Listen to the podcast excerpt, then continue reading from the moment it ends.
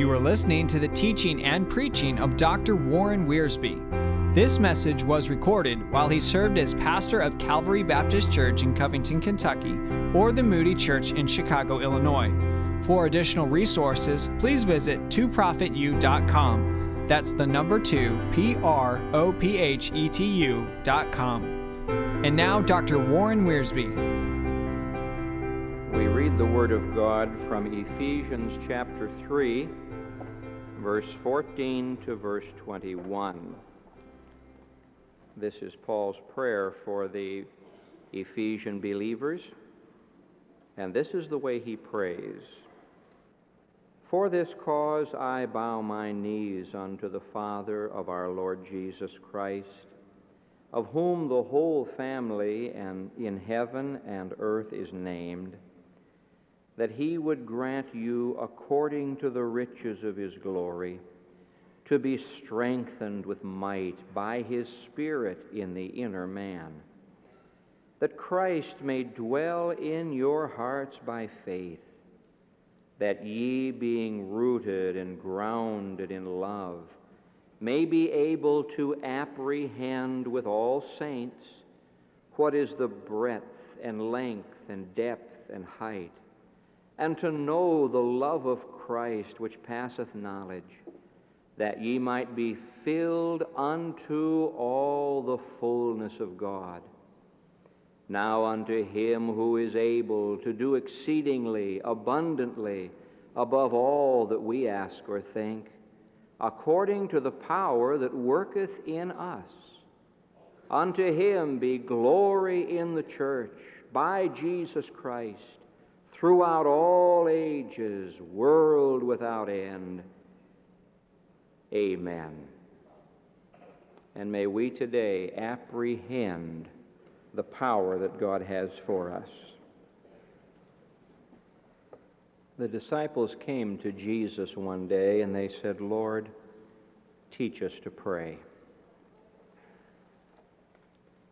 It's rather interesting that they did not say, Lord, teach us to preach Lord, teach us how to go visiting, or even, Lord, how to teach us, er, Lord, teach us how to do miracles. They said, Lord, teach us to pray.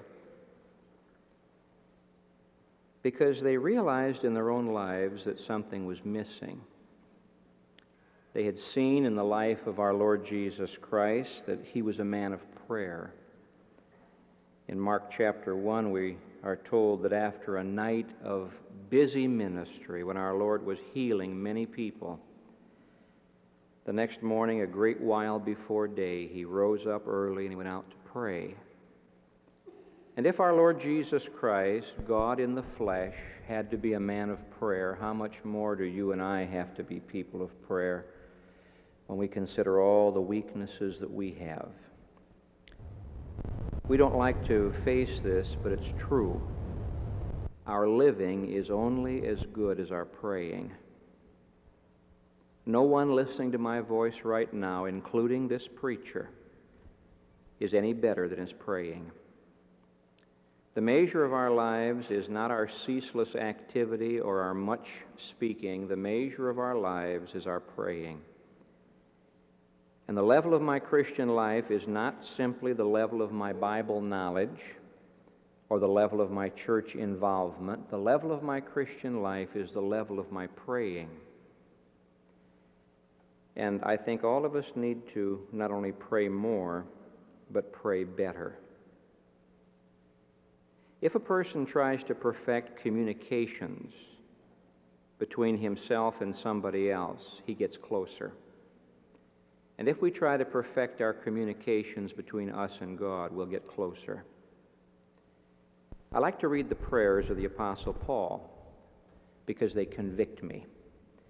They not only show me what God has for me, but they show me how much I need to learn how to pray. And we have such a prayer here today in Ephesians chapter 3, verses 14 through 21. This is the second of two prayers that Paul prays in the, his letter to the Ephesians. The, over, the other one is over in chapter 1, beginning at verse 15, where he prays for enlightenment. He prays that the eyes of their heart might be opened, that they might understand what God has done. The prayer in Ephesians 1 is a prayer for enlightenment. The prayer here in Ephesians 3 is a prayer for enablement. He's not talking so much about knowledge as power. He's talking about God working in our lives for His glory. I'd like for us to take this prayer of the Apostle Paul and study it and by studying it, improve our own praying. The most important part of your life is the part that only God sees. That's your prayer life. I'm not even talking about public prayer, I'm talking about private prayer. And someone may say, Well, Pastor Wiersbe, I don't pray privately. Then you don't have much life. I'm trusting that before this meeting ends today, each of us will be somewhat convicted before God about this matter of improving our praying. Praying the way God wants us to pray. And the example is given here in the prayer of the Apostle Paul. Now, using Paul's prayer as the basis, let's examine our own prayer life by asking four questions. Question number one Why am I praying? Paul begins with, For this cause. For what cause? Well, he started this back in chapter 3, verse 1. For this cause, I, Paul, the prisoner of Jesus Christ, for you Gentiles. For what cause? The cause that he's talking about in chapter 2, verses 21 and 22. He's talking about the building of the church, in whom all the building fitly framed together groweth unto a holy temple in the Lord, in whom ye also are built together for an habitation of God through the Spirit. For this cause I bow my knees unto the Father of our Lord Jesus Christ. Now, why was Paul praying? Paul was praying because Paul was caught up in the great work that God was doing. Now, people pray for different reasons. The Pharisees prayed to be heard and seen and praised. Jesus said, When you pray, pray not like the Pharisees, for they think they're heard for their much speaking. They stand out in the street corners and pray that people might say, Aren't they godly? I make this statement without apology. Nobody has any right to pray in public who doesn't pray in private. It is blasphemy and hypocrisy for someone to pray in public who's not accustomed to praying in private. The Pharisees prayed to be praised of men. Some people pray because it's a habit. And it's a good habit to have. There's nothing wrong with habits as long as habits don't become rituals. A ritual is a habit without any heart to it.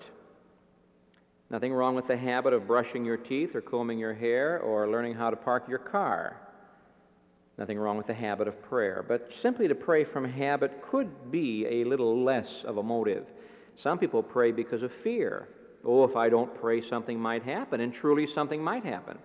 But it's a poor motive for praying. Some people pray out of greed, they want something. Well, Jesus prayed because he needed the help of his Father. And Paul prayed because he was caught up in the great work that God was doing.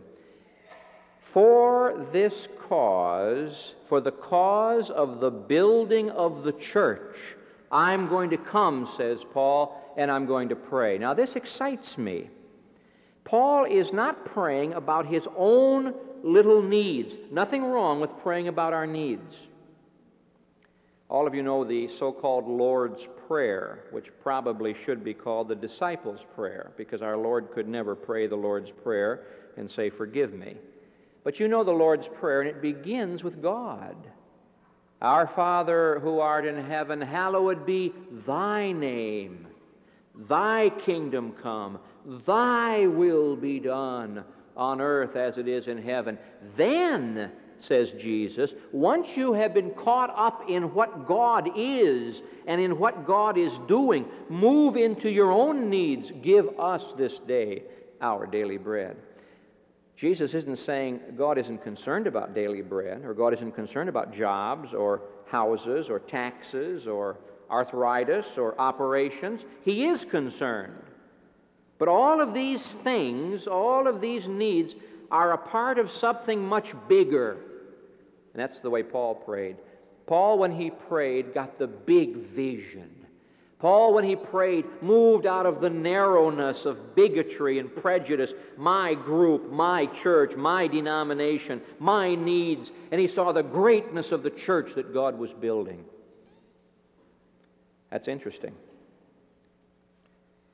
I notice here that when Paul prayed, he was caught up in spiritual needs, not material needs or physical needs. If I had been a prisoner, chained, facing trial, possible death, my prayer would have been something for the cause of setting me free, for the cause of breaking this chain, for the cause of saving my life. But Paul doesn't pray like that. You see, Paul looks upon himself, his needs, his work as a part of something bigger. And this is what improves our prayer life. When I bow to pray, I say to myself, now, why am I praying? To get relief from my bursitis? Nothing wrong with that. To get money to pay a bill? Nothing wrong with that. But suppose my health does restore, is restored. What will I do with it? Suppose my bills are paid. Then what will I do? Am I lost in something bigger than myself? I note here that Paul is praying about the inner man, verse 16, to be strengthened with might by his Spirit in the inner man. I dare not judge anybody else's praying. I have my own to take care of. But I am prone to believe that in many of our lives, most of our praying has to do with the outer man, not the inner man. The body, the material needs of the body, the discomforts, the circumstances around us. And yet, Paul doesn't pray this way. Why am I praying? To be comfortable? Why am I praying? To be delivered from some affliction? Nothing wrong with comfort or deliverance provided they are a part of something bigger. You see, he ends this prayer with that magnificent doxology Unto him be glory in the church. Now, at the beginning of the prayer, for this cause, what cause? The church. The end of the prayer, glory in the church. Paul's praying is circumscribed by the greatness of the work of God in the world. He's building a church. What are you building? What are you building? I'm going to have a hard time praying for something that is outside of the plan of God. He's not praying for his own pleasure, he's praying for God's glory. And this convicts me. Why do I pray? Do I pray for God's great plan to be fulfilled? Do I pray for the spiritual things to be accomplished? Do I pray for the inner man to be a part of what God is doing? Do I pray that all of this will bring glory to God in the church? If I don't, that prayer probably is not going to be answered. And so the next time I pray, I'd better ask myself the question why am I praying? Now, there's a second question that grows out of this prayer in verses 14 and uh, 15. How am I praying? Why am I praying has to do with my aim, my ambition. How am I praying has to do with my attitude. Now, Paul says here, For this cause I bow my knees unto the Father of our Lord Jesus Christ of whom the whole family in heaven and earth is named, in whom every fatherhood in heaven and earth is named. The very concept of family and fatherhood comes from God. He's the Father. Now, he asks the question, How am I praying? And he answers it by saying, I'm praying as a son to a father, and I am praying as a servant to a master. I am coming as a son to a father. I bow my knees to the Father of our Lord Jesus Christ. Now, it's obvious that unsaved people really have no right to come to the Father and pray because they can't call him Father. I don't doubt that God has answered prayers of people outside the family of God. He causes his rain and his sunshine to come upon the wicked and the good and upon the just and the unjust. And God, in his graciousness, has answered the prayers of unsaved people, but he's not obligated to do so. Paul is saying, I pray as a son to a father. It's a family affair.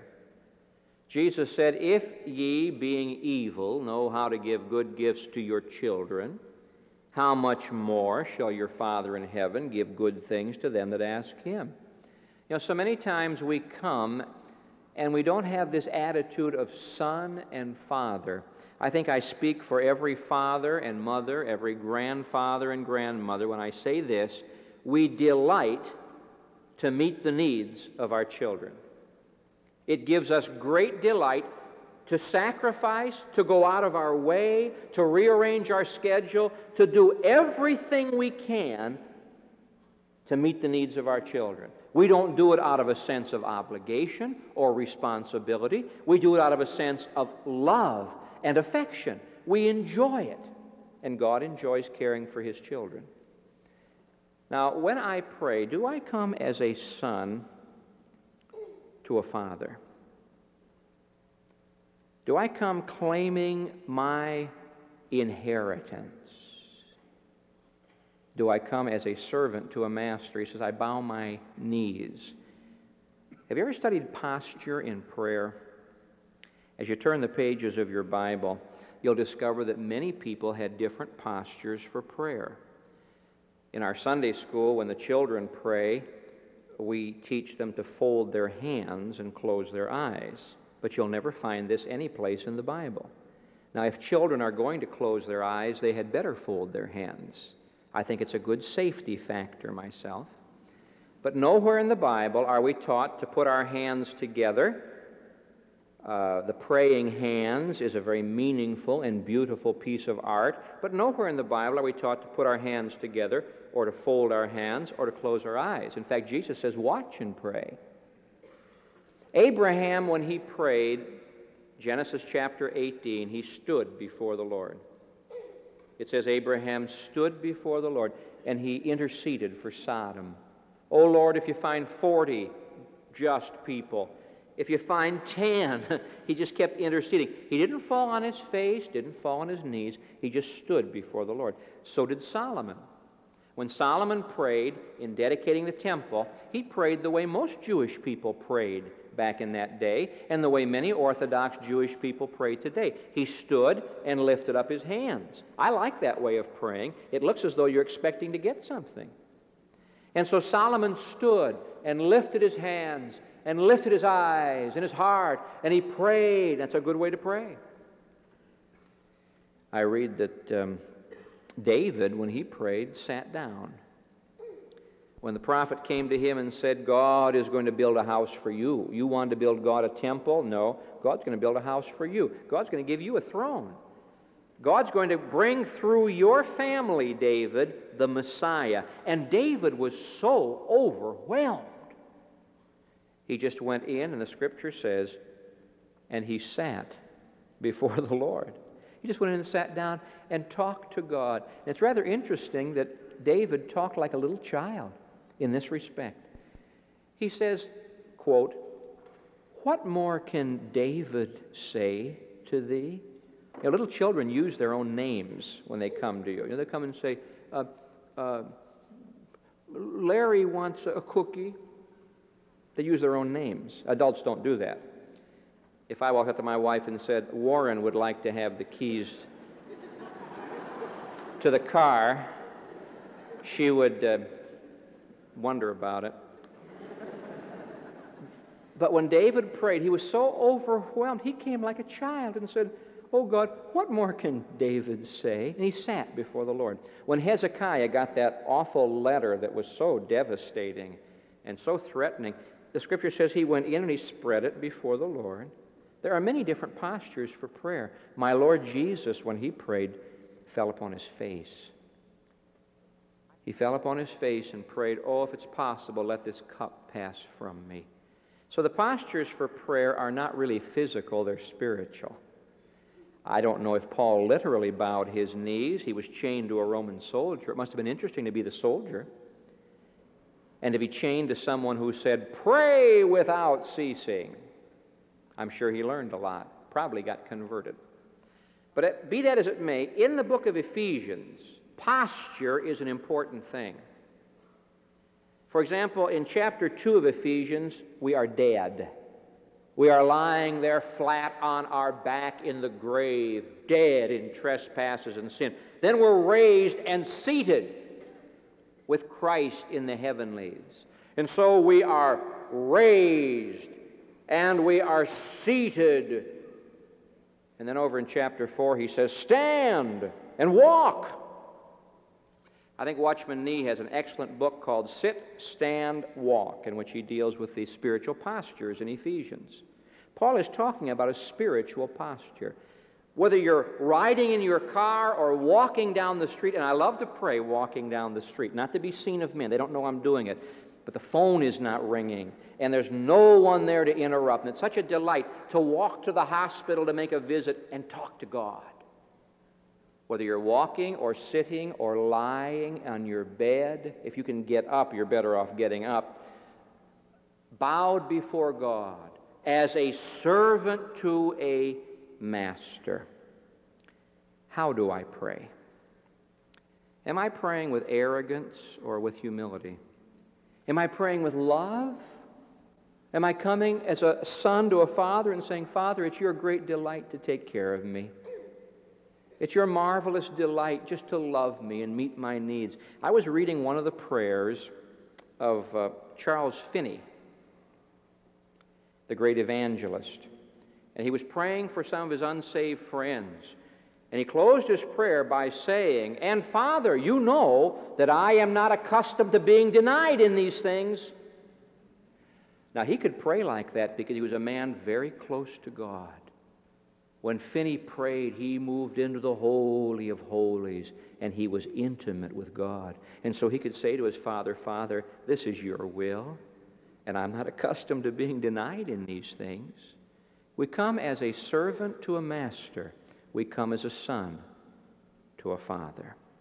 Which raises the third question For what am I praying? I don't think other people have any business knowing what we're praying about.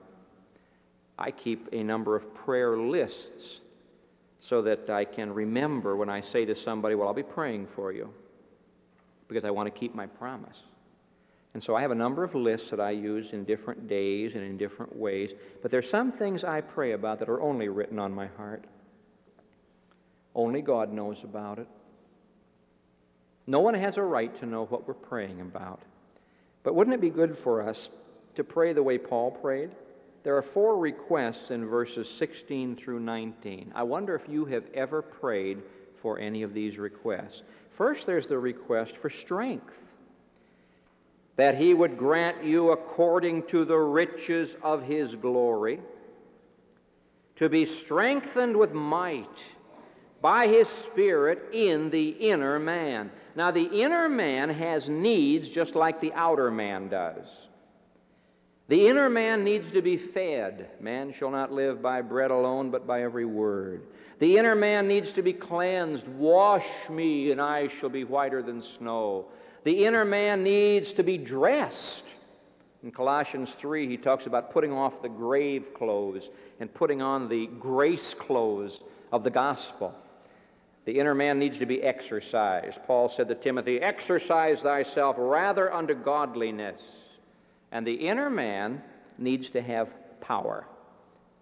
Now, there are times when the outer man is very weak. In fact, the flesh is weak, and many times the body is. There have been demands made upon us, and we have said, I just can't get through it. I have got so much to do today, I'll just never make it. And about the middle of the afternoon, we collapse. This happens spiritually sometimes. Paul is praying that they might have strength, spiritual strength through the Holy Spirit in the inner man. You see, you and I have the idea that God gives us tasks that match our strength. He doesn't. He gives us strength to match our tasks. That's the difference between children and adults. You give to a child a task to match his strength. You wouldn't ask a five year old child to move a piano. But to an adult, you give tasks that will draw the very best out of him and make demands upon him. And God gives to us not tasks according to our strength, He gives us strength according to our task. And you say today, Well, Pastor, I've got so many demands upon me, I'll never make it. God knows that. So ask Him for strength in the inner man. The second prayer is a prayer for depth. Verse 16, strength. Verse 17, depth.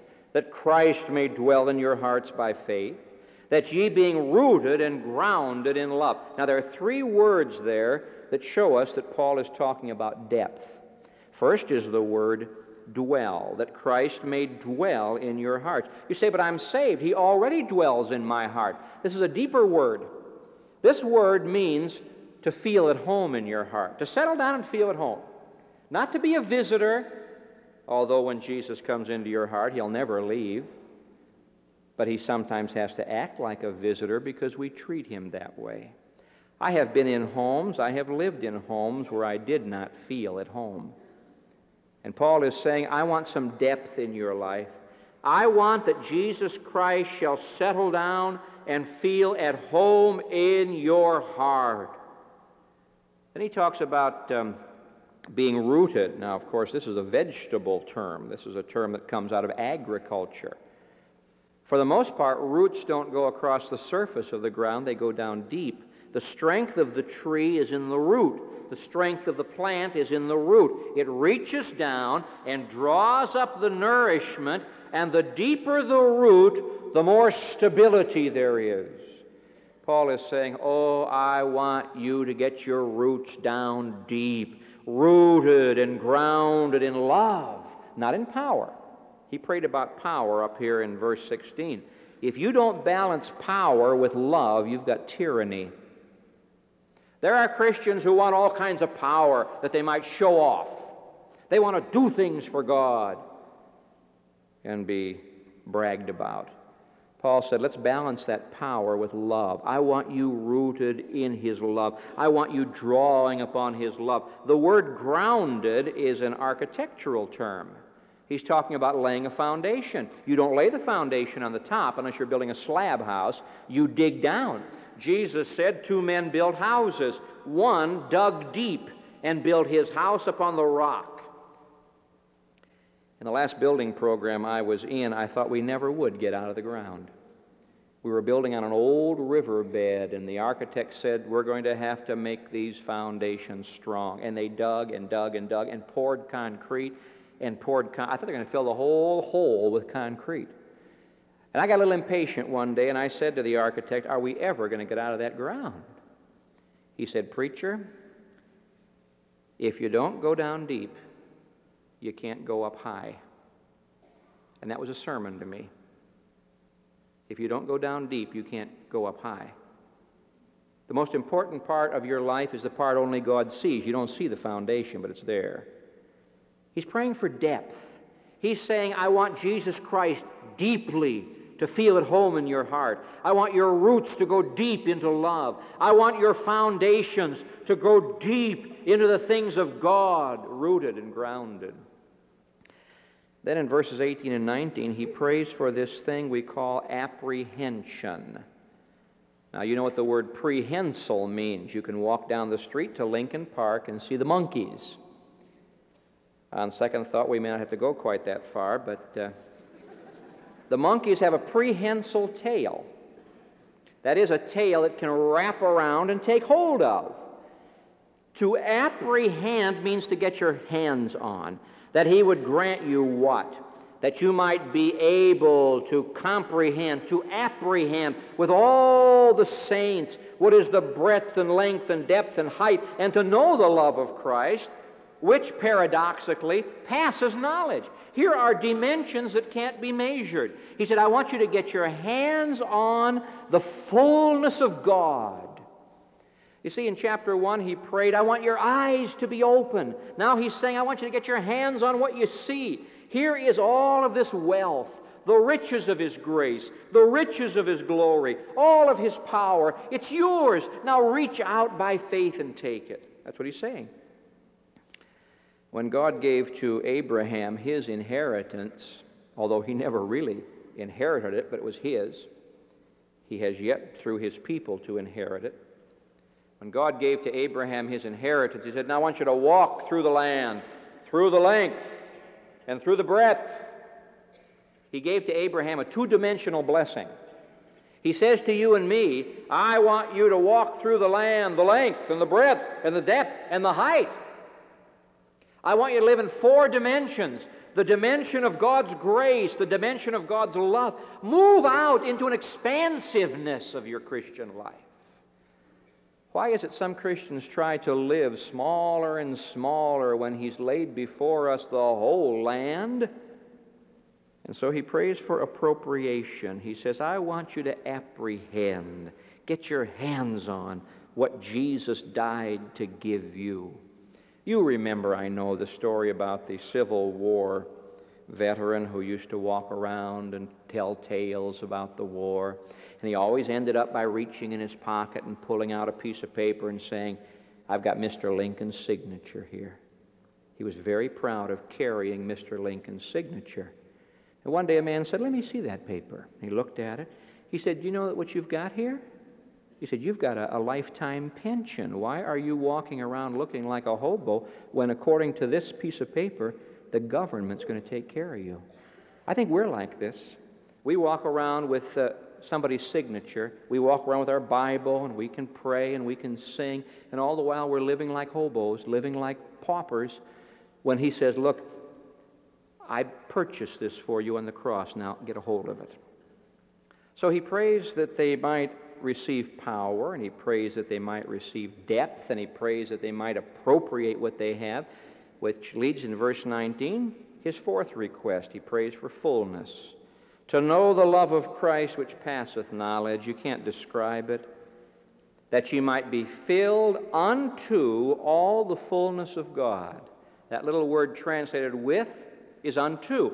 That you might be filled unto, that you might be controlled by God, a growing fullness of God. Why has Jesus Christ died? He's building a habitation. Chapter 2, verse 22. In whom ye also are built together for an habitation of God through the Spirit. He wants to live in you and fill you and walk in you and talk through you and love through you. And Paul says, please don't be empty. Oh, lay hold unto the fullness of God. That's praying. You know, when you start praying like this, my friends, some of the little things that we're worried about fall into place, don't they? I don't know that um, a um, hundred years from now it's going to make a lot of difference what color shoes we wear or whether or not our back hurts. I don't know that a hundred years from now it's going to make a lot of difference how our hair is fashioned. But a hundred years from now, it's going to make a lot of difference whether or not we prayed like this, because the one thing you're going to take to heaven with you is character.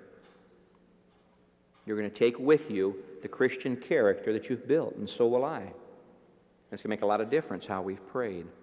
There's a fourth question we ask ourselves Why am I praying, and how am I praying, and for what am I praying? And here's the hard one now verses 20 and 21. Question number four Am I willing to be a part of the answer? Now unto him who is able to do exceedingly abundantly above all that we ask or think. Isn't that marvelous? He is able. He is able to do. He's able to do abundantly. He's able to do exceeding abundantly. He's able to do exceeding abundantly above all that we ask or think. That's marvelous.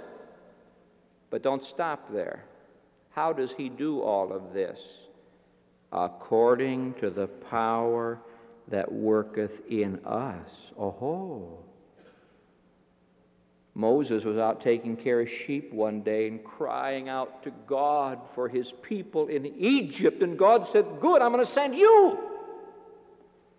Jesus said to his disciples, Pray the Lord of the harvest that he'll send laborers. And in the next chapter, he sends them.